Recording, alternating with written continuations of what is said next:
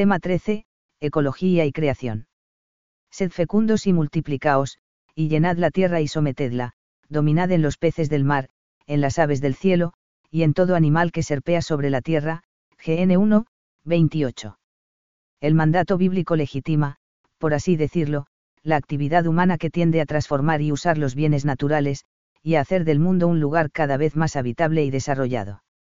El tema bíblico del dominio de la naturaleza conecta muy estrechamente con las cuestiones suscitadas en torno a la ecología, la explotación de la tierra, y la conservación del medio ambiente.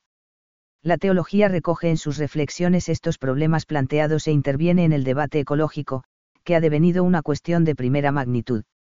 Hay una conciencia ecológica cristiana que viene marcada profundamente por la fe en la creación. 1. Ecología y cuestión ecológica. Noción de ecología.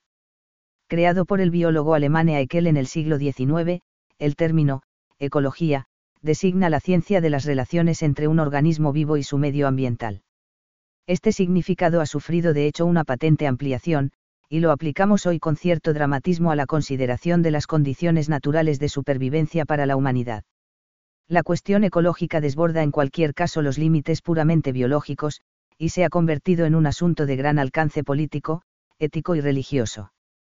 La crisis ecológica nos ha revelado que el mismo dominio sobre la naturaleza que ha adaptado a esta para nuestro beneficio y nos ha liberado, en cierta medida necesaria, de la naturaleza misma, amenaza a la vez las condiciones naturales de nuestra supervivencia futura. Los hombres de ciencia y los pensadores más lúcidos han advertido que el progreso tecnológico no es éticamente neutral, y que sus posibilidades para el mal y para el bien han alcanzado dimensiones gigantescas se destaca asimismo el hecho de que la conquista de la naturaleza por el hombre podría culminar en una conquista destructiva del hombre por la naturaleza.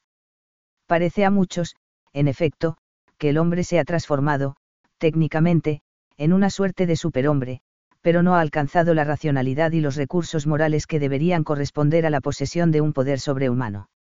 El progreso de la ciencia y el desarrollo de la civilización de nuestro tiempo, que está marcado por el dominio de la técnica, exige un desarrollo proporcionado de la moral y de la ética, Redemptor Hominis, 15. Dos manifestaciones de la crisis ecológica. La aplicación indiscriminada, y a veces inmoral, de los adelantos científicos y tecnológicos ha producido a escala planetaria una situación de grave riesgo para el planeta y para la humanidad. Existen desde luego visiones catastrofistas acerca de un posible futuro en el que los hombres se encontrarían en un callejón sin salida en cuanto al mantenimiento de las condiciones para vivir se trata en gran medida de proyecciones apocalípticas y radicalmente pesimistas de problemas presentes, que pueden ser muchas de ellas calificadas de exageraciones. Pero hay fundamento sobrado para pensar en los graves peligros que amenazan al género humano a causa del deterioro ecológico. Está demostrado que los autores de cualquier intervención en un área del ecosistema deben considerar las consecuencias que puedan seguirse en otras zonas, porque afectarán de alguna manera al bienestar de las generaciones futuras la gradual disminución de la capa de ozono y el consiguiente, efecto invernadero, se acercan ya a niveles críticos, a causa de la multiplicación incesante de las industrias, las grandes concentraciones urbanas y el creciente consumo energético. Los residuos industriales, los gases desprendidos por la combustión de carburantes fósiles, la deforestación anárquica y el uso de determinados herbicidas han deteriorado gravemente la atmósfera, y producido cambios meteorológicos cuyos efectos inciden muy negativamente en la naturaleza.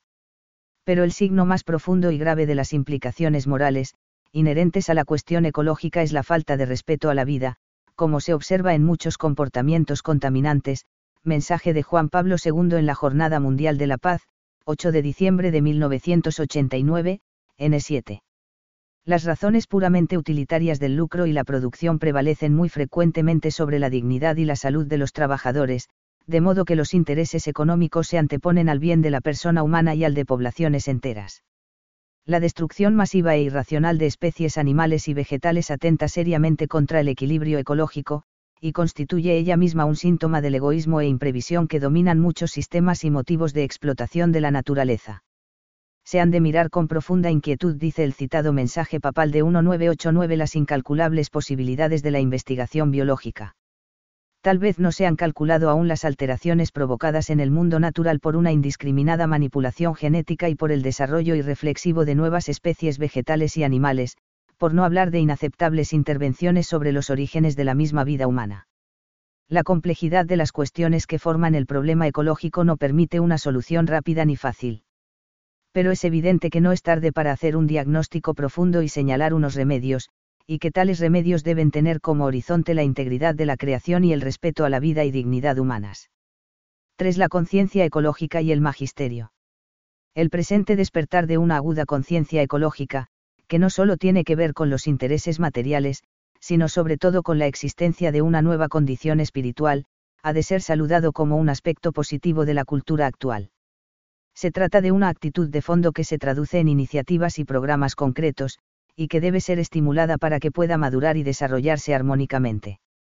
Importa subrayar asimismo la importancia de que esas actitudes y acciones protectoras del medio ambiente se fundamenten en una cosmovisión correcta, si quieren ser eficaces a largo plazo. Porque la cuestión ambiental no puede considerarse al margen de valores éticos y religiosos de gran alcance. Este es uno de los motivos por el que los temas ecológicos ocupan un lugar cada vez más destacado en el magisterio de la Iglesia, tanto papal como episcopal. A partir del Concilio Vaticano II hay un frecuente magisterio sobre la cuestión ecológica. El primer pronunciamiento expreso de este género se encuentra en el mensaje dirigido por Pablo VI a la Conferencia de Estocolmo sobre el Medio Ambiente, celebrada en junio de 1972.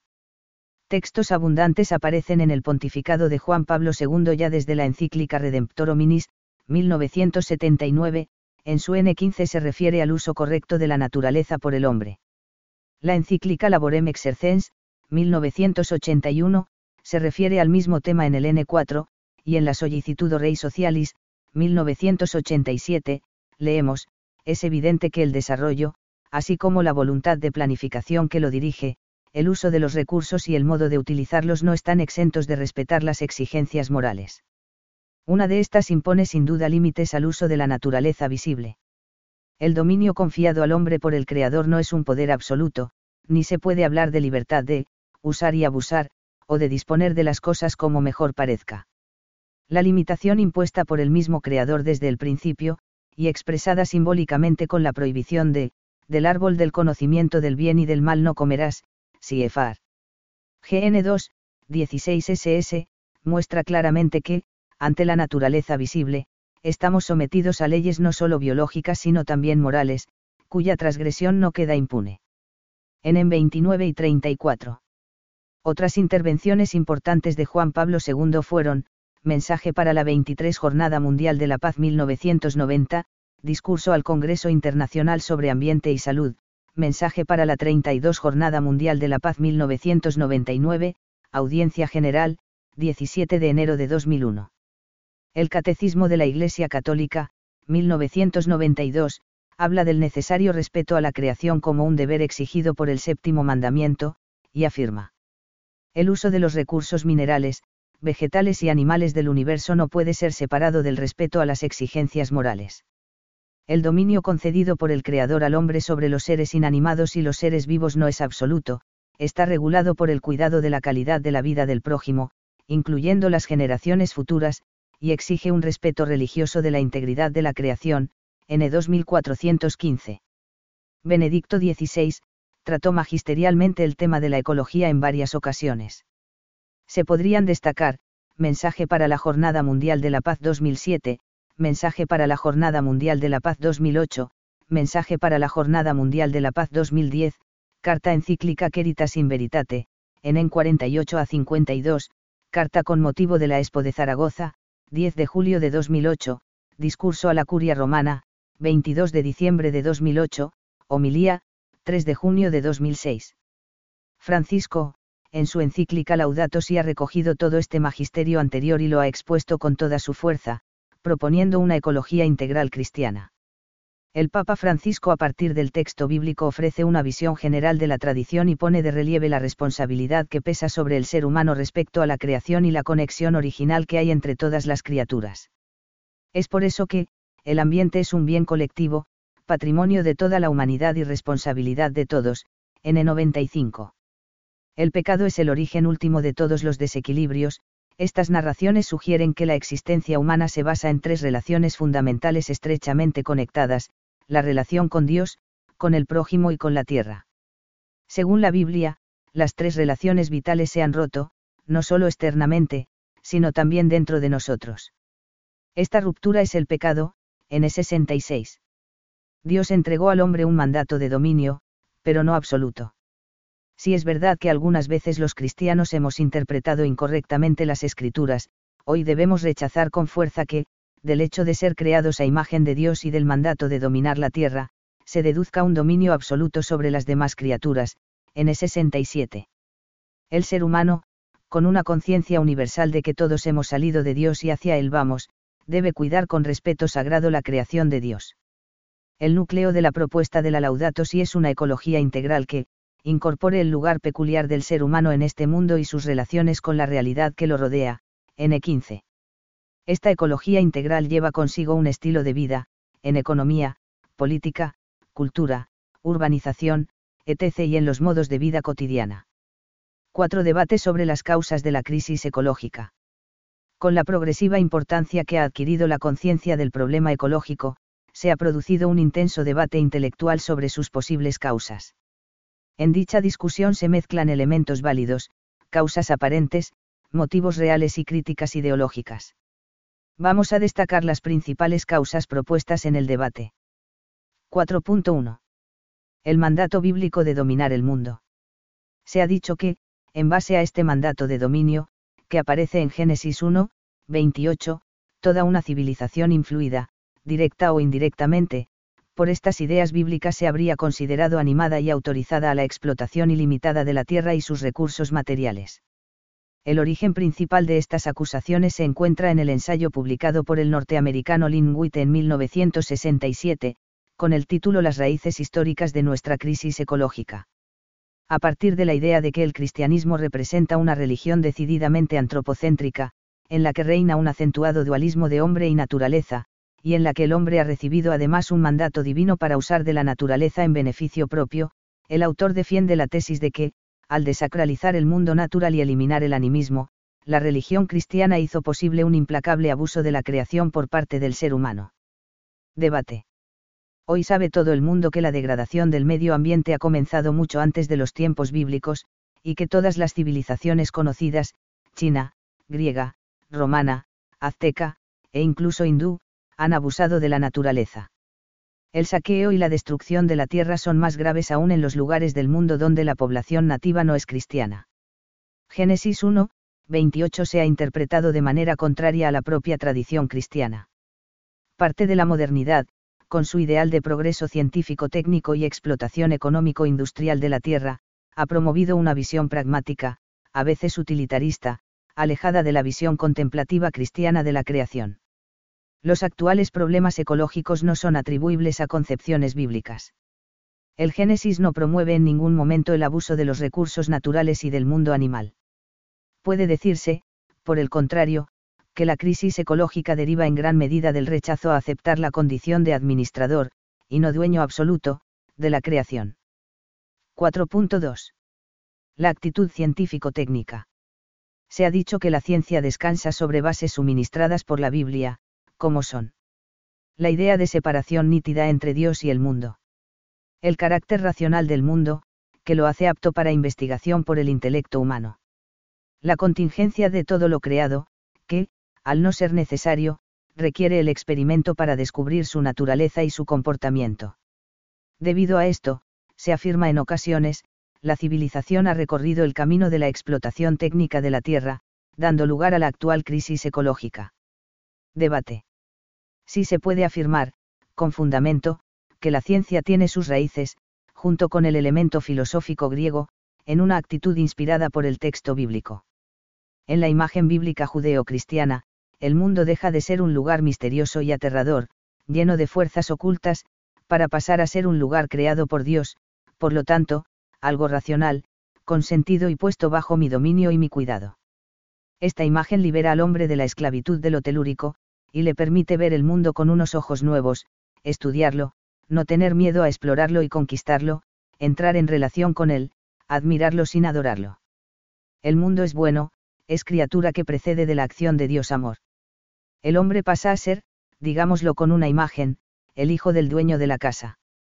Podría afirmarse, en el mismo orden, que la técnica, explotadora y transformadora de la Tierra, culpable en parte de la crisis ecológica, deriva también de esas concepciones judeo-cristianas basadas en la Biblia.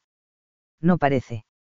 A diferencia de otros documentos de su tiempo, los relatos bíblicos muestran muy escaso interés por asuntos relativos a la explotación y a la tecnología. Y siempre ha habido un elemento contemplativo propio de la cosmovisión cristiana, lejano a una actitud meramente técnico-explotadora. El método objetivante. La primacía cultural casi absoluta del sujeto humano pensante, y el método cognoscitivo objetivante de la ciencia moderna, han separado drásticamente sujeto y objeto la naturaleza material se convierte de ese modo en algo puramente objetual, algo que se halla frente al hombre, y solo cuenta o importa en ella lo que pueda reducirse a número y medida. Resulta así radicalmente violentada y puesta a disposición de los intereses utilitarios y pragmáticos del ser humano. El mundo deja de tener para nosotros significación propia, y su realidad se presenta únicamente como una resistencia a la actividad del yo. De este modo, la consideración de una naturaleza desprovista de fines deja el camino libre a un dominio arbitrario del hombre sobre el mundo. Pero esa no es la mirada bíblica sobre el mundo, que es algo creado y amado por Dios y puesto al cuidado del hombre. 4.3. Visión negativa de lo material. Ha existido siempre un tipo de actitud humana, caracterizada por una desconfianza y hostilidad hacia el mundo material es el sentimiento que ha dado impulso a todos los sistemas de pensamiento de carácter maniqueo o dualista, alimentado por una sensación de clara discontinuidad entre la humanidad y el resto de la naturaleza. Se percibe aquí vivamente que el mundo no es la casa del hombre y se funda de ese modo la convicción de que el hombre debe distanciarse de la naturaleza material. Hay en estas ideas un fondo gnóstico que lleva a considerar el mundo como algo negativo, que desafía al hombre y que debe ser sometido. Debate. Es cierto que el cristianismo, al enseñar el pecado original, ha concebido de algún modo al mundo como un lugar de exilio para el hombre. Pero en el marco de una visión equilibrada de la realidad, ha afirmado siempre nuestra continuidad con el resto de la naturaleza creada. El cristianismo no tiene una visión negativa de la realidad material y se opuso siempre a todo tipo de gnosticismos, maniqueísmos y dualismos, que, en gran parte, son corrupciones y deformaciones del genuino espíritu evangélico la consideración positiva del mundo material viene dada por la misma creación y confirmada por la encarnación y la resurrección, donde se revela el valor del mundo y del hombre. Este mundo material es, en definitiva, el mundo de Dios en Cristo. 4.4. El antropocentrismo y el afán de progreso.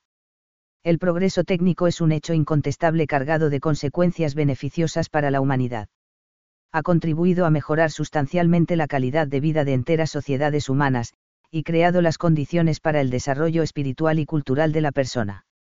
Desgraciadamente, el progreso técnico no siempre origina consecuencias positivas. Como todo lo que nace y se desarrolla en el mundo no es una realidad neutra, sino que se haya cargado de ambigüedad y posibilidades negativas para los mismos que debería beneficiar. Es decir, para no ser destructivo del hombre, el progreso necesita un contenido y una dirección de carácter moral. Debate. Cuanto mayor es el poder técnico acumulado por la humanidad, mayor es la necesidad de valores morales en quienes la dirigen. Gran parte de la crisis ecológica deriva del hecho de que el hombre moderno no siempre se encuentra, ética y espiritualmente, a la altura de los medios técnicos que posee. Es preciso, ante todo, subordinar la posesión, el dominio y el uso de las cosas al orden moral, a la justicia y a la vocación del hombre. El magisterio ha insistido en la necesidad de la referencia a Dios para que la vocación humana no se desvirtúe ni degenere.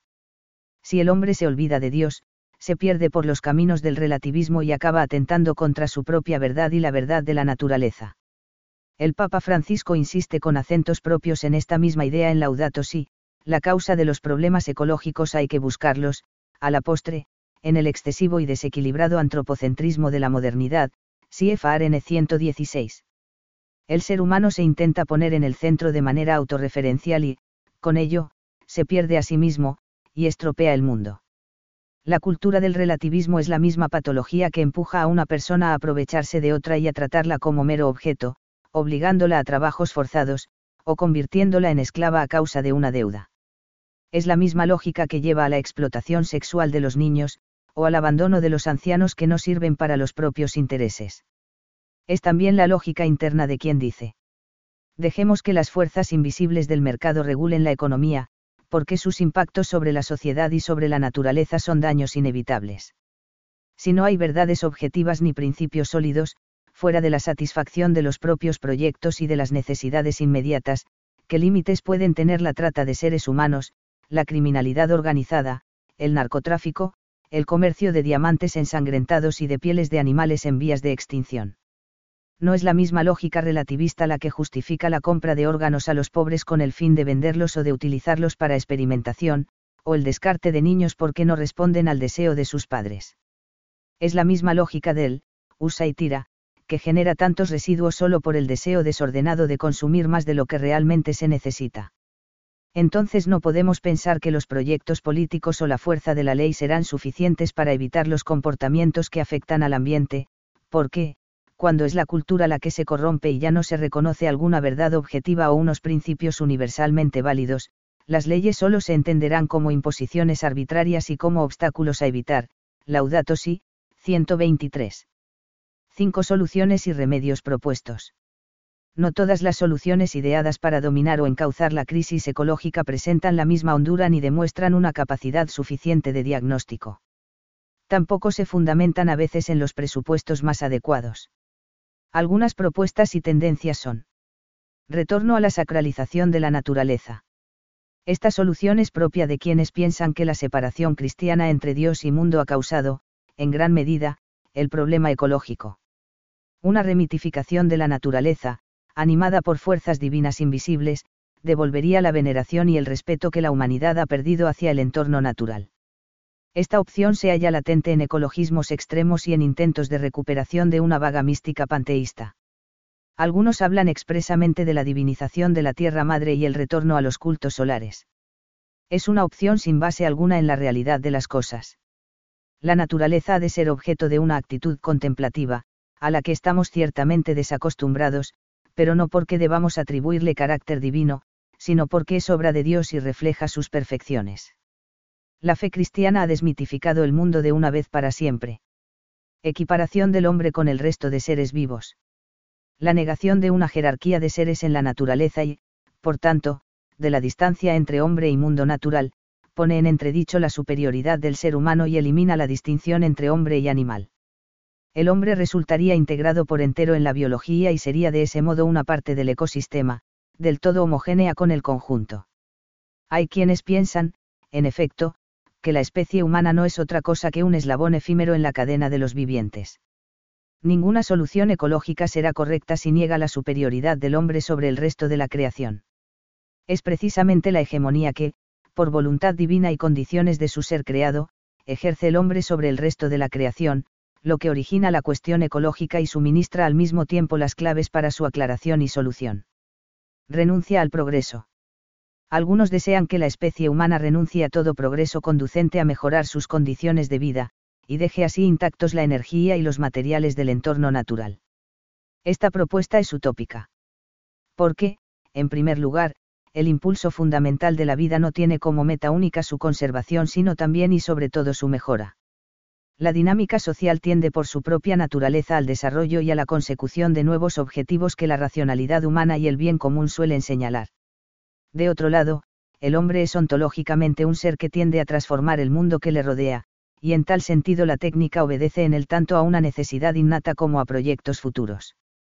Ahora bien, que la técnica sea necesaria para el desarrollo de la humanidad no significa que la solución de los problemas suscitados por la contaminación del medio ambiente pueda hacerse con una simple mejora o con un aumento de esa técnica. Una solución tecnológica no solo no sería un verdadero remedio para una cuestión como esta, que encierra un fuerte contenido ético, sino que agravaría aún más los actuales problemas, y llevaría a la humanidad hacia un callejón sin salida. Una solución educativa y moral.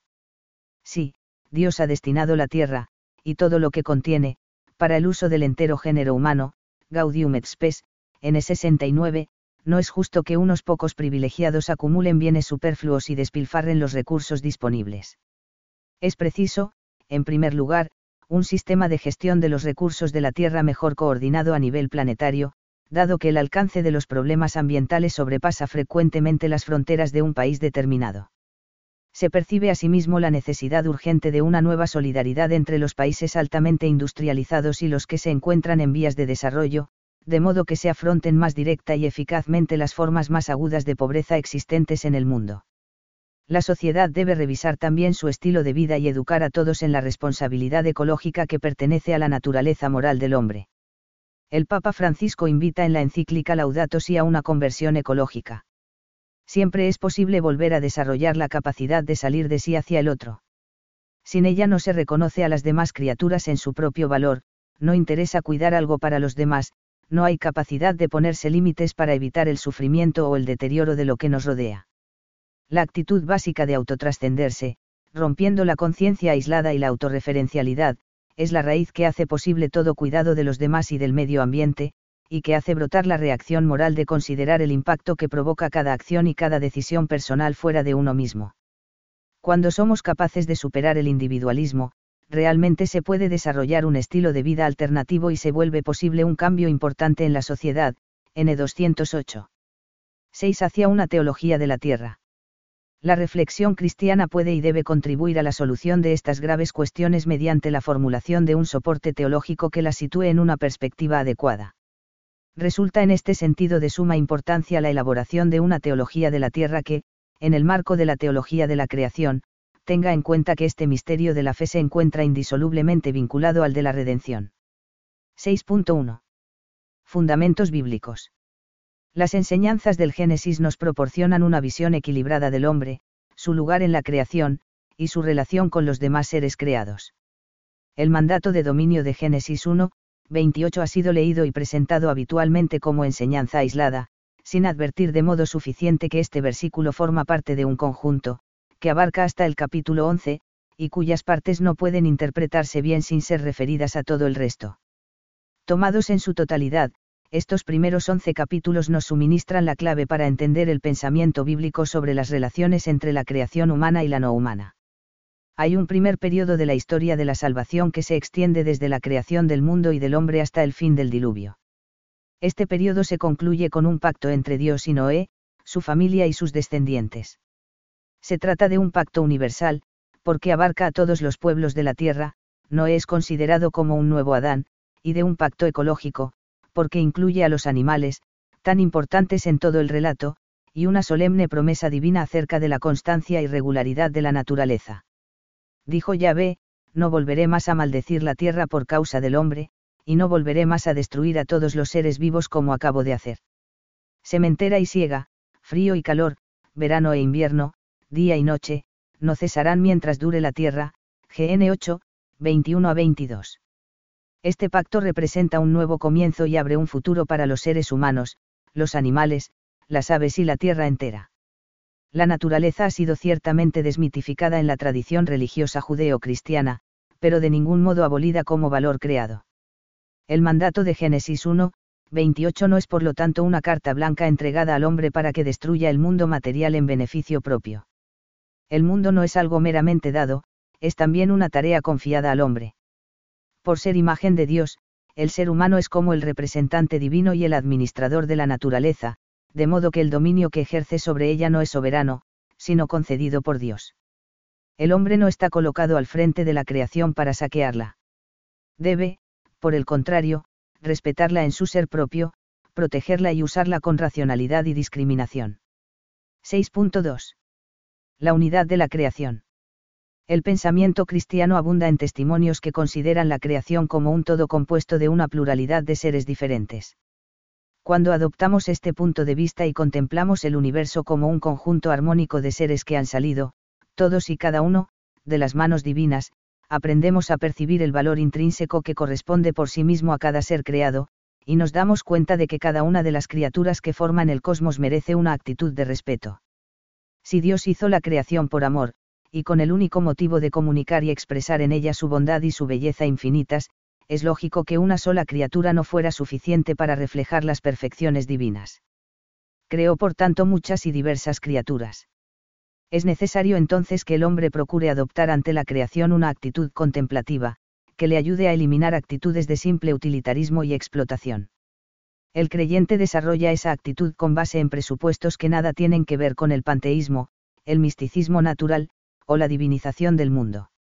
Adopta sencillamente la misma forma de visión que constituye un rasgo profundo de la espiritualidad de San Francisco de Asís y otros muchos cristianos antes y después de él.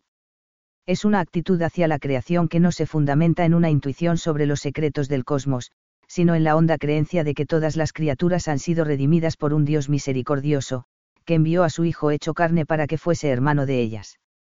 6.3. Valor y jerarquía de los seres.